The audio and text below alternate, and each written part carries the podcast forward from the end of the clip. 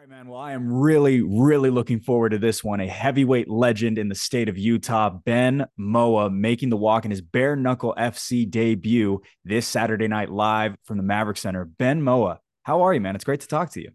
Yeah, it's nice to talk to you as well. I did want to kick things off and just kind of ask you because Jason Laporte kind of talked about it at the show a couple of weeks ago, talking about, you know, you had retired but then everyone hears, oh, Ben Moa is coming back for bare knuckle. What was this process like to go from the fight in January, retirement over the last 11 months, and then to come back at the Maverik Center for this big time opportunity? So, um, my my my sons play football during the uh, so I got two sons that play college football, and then I have one that's in high school, and I don't fight during their football seasons. So I, I had that time off. Like after January, my hand was broke, so I had to stop anyway, and their football started. So I was like, uh, my I told my wife I was retiring from MMA, and then, like literally, uh, the week that the only week that they don't have football is December second, and I was like, wow, this is crazy. And then all of a sudden, Nate Shook, the matchmaker for um Bare Knuckle calls me and says, "Hey man, we heard you you you know went through that process," and then next thing you know, I asked my wife, and she was very adamant about me not fighting, but um, I'm just glad she let me do it. So I did kind of want to ask you a little bit about um, the magnitude of this, right? I mean, you fought for Bellator before, but you just talked to me right before we turned on the cameras and you were saying that you had some big TV interviews and things like that. What's it like being under this big umbrella that is BKFC?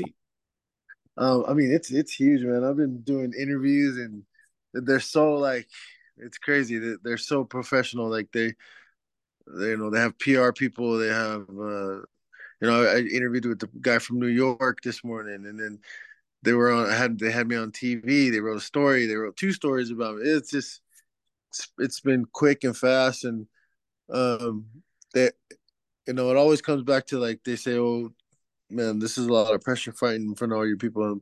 But I mean, I, I actually I actually don't shy away from pressure. I actually like pressure, and um, it doesn't bother me much. Um, I have a lot of people coming to this fight, so I'm probably somewhere in the four or five hundred range. So I'll have a lot of people there. So I like the pressure. I like the build up. I like the um I like the roar of the crowd. I like I, I'm, I really enjoy all that stuff. So you know, talking about the pressures and things like that, we I kind of want to talk to you about your extensive athletic career because obviously you've been under the lights in a lot of different opportunities. What's the athletic career of Ben Moa been like from childhood up until now, making the walk for BKFC? Okay, so um so it, it really hasn't been an athletic upgrade upbringing from my childhood. So essentially essentially I I grew up in gangs and drugs in Southern California. When I when I was 12 years old, I came up here for a family reunion and I got myself locked up over here. So I got locked up from 12 till I was 16 in Mill Creek Youth Center in Ogden, and that's why I'm here in Ogden. So, so it, it wasn't really an athletic background; it was a fighting background. It was a fighting. It was it, it was you know um, and I think that's why Bare Knuckles writing all these stories about me because they're like, oh man, that's a crazy story. You should write a book about it. But yeah, um, a lot of fighting, a lot of drugs, a lot of um, substance abuse, a lot of crazy stuff. Um, but um, I didn't start playing football or doing anything with athletics until I was until I got released from Mill Creek Youth Center, and uh, I I lived with my uncle Mace, who was a counselor at Mill Creek Youth Center. He quit Mill Creek Youth Center, took me in as a foster kid, and that's when I started playing sports, and that's when everyone found out that I was a that you know I was a good athlete, and uh, you know, f- five years out of lockup, I was sitting in the NFL with the pocket full of money, so it was kind of crazy. what was that like competing in the NFL? Just just in general. I mean, I don't you don't get the opportunity to talk to someone who has had those types of opportunities every day. Yeah, so you you you literally have to get unstarstruck to kind of realize, hey, dude, I'm here with these guys and uh, I'm one of them now. But it's like you you're walking around. I played with Junior Seau. I played with Zach Thomas. I played with Ricky Williams, and they're just like people that have been playing the game and they've done so many cool things. It's like you almost get so starstruck that you're just sitting there like a fan, and you're like you're but you're a player. So it's it's kind of cool that way. But um, on on the other on the other side of things, it's like it's so much temptation that it's like almost overwhelming. You know, it's like uh, anything you could fathom up in your mind as a temptation. It's sitting on it's sitting on your front porch. It's just it's and I and I don't think I was ready because I was you know five years out of lockup. I was I don't think I was ready for it, and I don't think and I think that's why it was taken from me my opportunities because I wasn't ready to for all the stuff it came with. wasn't mentally ready for it. I, I did want to ask you a little bit about uh, the fighting career, bring it back over into that from football into fighting. Is did you do any training or anything like that, or were you just kind of consistently fighting at the Mill Creek Youth Center? You kind of talked about just getting prepped and primed almost during that time. Yeah, no, no, no training, just just fighting. That's just what you do in those kind of situations. You just that's how you deal with your problems. You fight, and um, a lot of a lot of fighting. No, no, like specific fight training or anything, but we did we did train for like speed and agility stuff. And luckily, when I was in there, there was a lot of counselors that were Polynesian, like myself, and they they kind of taught me how to. They kind of taught me what the real like how you're really supposed to be acting and uh, what you're supposed to be, you know, how you're supposed to be conducting yourself as a as a, uh, you know someone in the in the community so I got I got I learned a lot. I learned a lot from those those men in in the youth center. So was there a fight or a moment in the youth center? You said that you, you know, a lot of fights happen. Was there a moment that you went, "Oh shoot, I I got some bombs in my hands." Almost almost I mean I hate to say it, but almost every time I fought I, I, I drop people. I hate to say I like I'm not just cocky dude. Like I mess around a lot. Like Zach and them know that, but I I mean I, I mean I I've I dropped so many people. Like it was crazy. And yeah. I knew I knew as soon as people knew like I could fight. Just I just kind of naturally that's my natural thing to do. I like it. yeah of all the big names, Ben, from Kent Mafileo, Tony Lopez, Eric Eyman, I mean, some huge heavyweight names that you have faced opposite. Who hits the hardest out of all of those slew of guys that you have faced over the years? I mean, I haven't been hit in the face by any of them, but um, Tony Lopez kicked me in the back of the ear and knocked me out in the third round. So I mean, I had to give it to Tony because he's the only really one, one that hit me in the head. Kent hit me with the uppercut when we were younger. Um, that was that was nice. It was beautiful. Um, that's about. I mean, no one else has really hit me. Kent hit hard though. I we went and trained with him up at Agema, uh, getting ready for this fight, and he hit me with the just a little touch body shot, and it was it was a nice one underneath my rib. All right, guys, before we keep going, we got to talk a little bit about our podcast sponsor, Water and Wellness. Now, you've heard us talk about water and wellness before, but I got to tell you, this is the best water I have ever had in my entire life. Alkaline, filtered, some of the tastiest stuff you'll ever have. I crave it like it's a cheap meal in itself, but it is so good for you. And they're stationed right here in Salt Lake City. So go ahead, head over to Water and Wellness for the best water you have ever had in your life. Change your water, change your life. Let's get back to the podcast. I do want to ask you, you know, you're you are nearing the end of this fight career it seems like. I mean, you've already seemed to close the door on the MMA side of things. Obviously, this uh, incredible opportunity comes up and so you're going to take it. But what do you make of the Utah MMA scene? What do you make of Kent Mafileo and so many others that are kind of carrying the torch and moving the sport in the right direction? I think um, Utah has a lot of great fighters. I mean, you think you look at the PFL guys I mean, in the last couple years, we've we've put in we put a lot of Utah people in there, and then the Katniss girls. She's pretty fit, you know. She's famous and she's doing she's doing a really good job for the women's scene. And uh, I mean, the boys are representing. I think, I mean, the only thing you can do is just keep fighting top tier people, and I think Fierce has done a great job bringing in other talent to fight Utah talent because other people are just cycling through Utah guys and I told I told Zach earlier, and I was like, man, I'm not gonna fight anybody from Utah. It doesn't make sense. Like, there's so many people out there. Just bring some people in to let us fight them, and you know, I think uh, Fierce has done a great job lining up good fights for good people, and you know, in the area, and then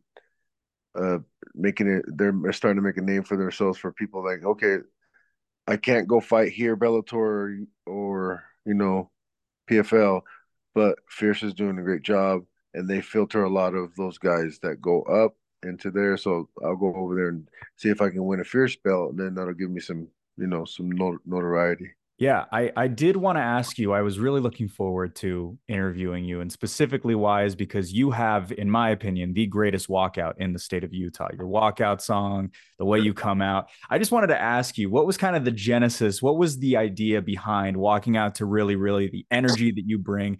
It just feels different than any other fighter that makes the walk typically for Fierce.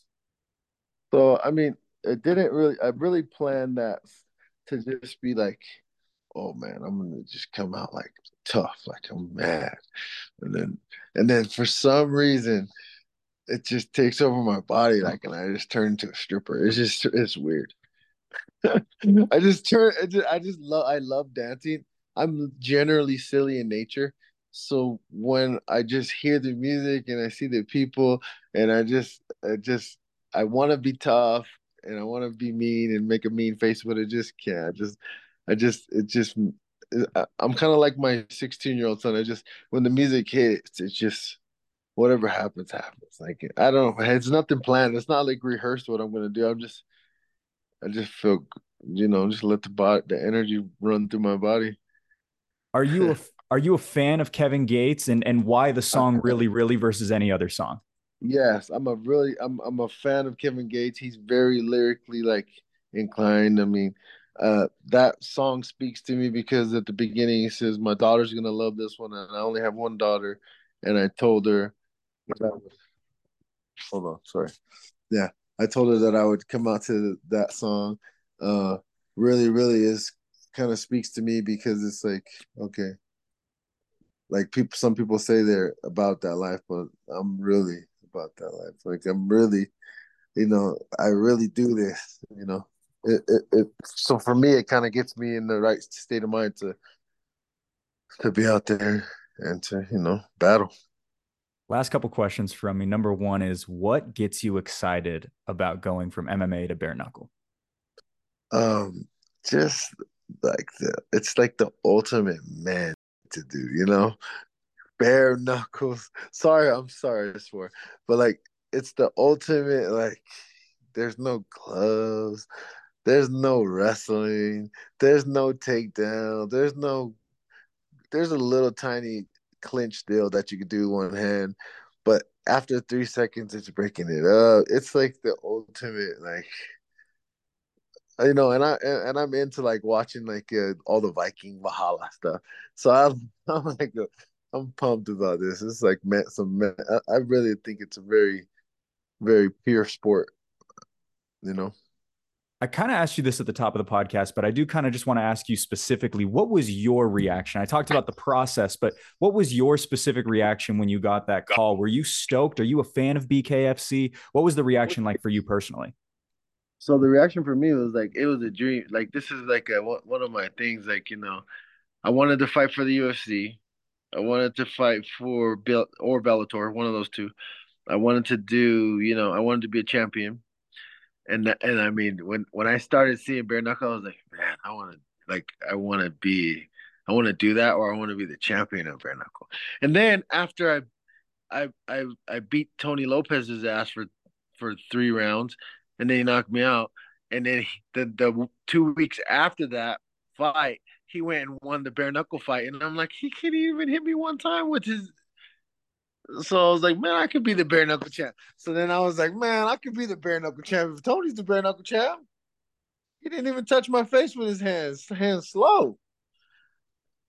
But so I, I kind of was like, man, I want to go see, and I and I do want to fight in Abu Dhabi, and they do that. They fight in Abu Dhabi. So I'm, I'm like a I'm like a dream big guy, and I'm like a law of attraction guy, and for some reason, I said I want to fight bare knuckle, and then two weeks after that, the matchmaker called me. So I'm a, oh man, I, like I'm I, I dream big, and I and I don't like put a lot of limits on myself. So I just kind of dream big, and then start chasing dreams. And if I catch them, I then I make new dreams. So here is another question for me then to follow that up is this going to be your last fight? Or if you do get the win, and what we are expecting is that when you do get the win, are you going to try to, you know, petition to go over to Abu Dhabi and fulfill that dream as well? What's the plan for you? Man, I don't know, man. I just play by by ear, and whatever my wife says I could do, I'll do. Like I, I, I, literally love fighting. So she lets me fight. There's people on. There's people fighting bare knuckle that are like 55. I'm like, I'm like, bro, that's I'm young. so I, I don't know. We'll, we'll see what happens, man. I'm just I, I, I mean I'm not overlooking Bridger. He, he's a tough fighter. He's in, he's you know he's native. I think he's Native American, and fighting Native Americans and fighting Mexicans is very hard because they're very tough. And he's from Montana, so you know, and his brother Leo fights. So I know he's gonna be tough. I know he's gonna be a dog. So I'm not I'm not looking past him at all. So well, he loves fighting. We love watching him fight. And December 2nd, this Saturday night, we get to watch it alongside the rest of the world. Utah's own Ben Moa. Thank you so much for the time. We can't wait to see you perform on Saturday night. Thanks, brother.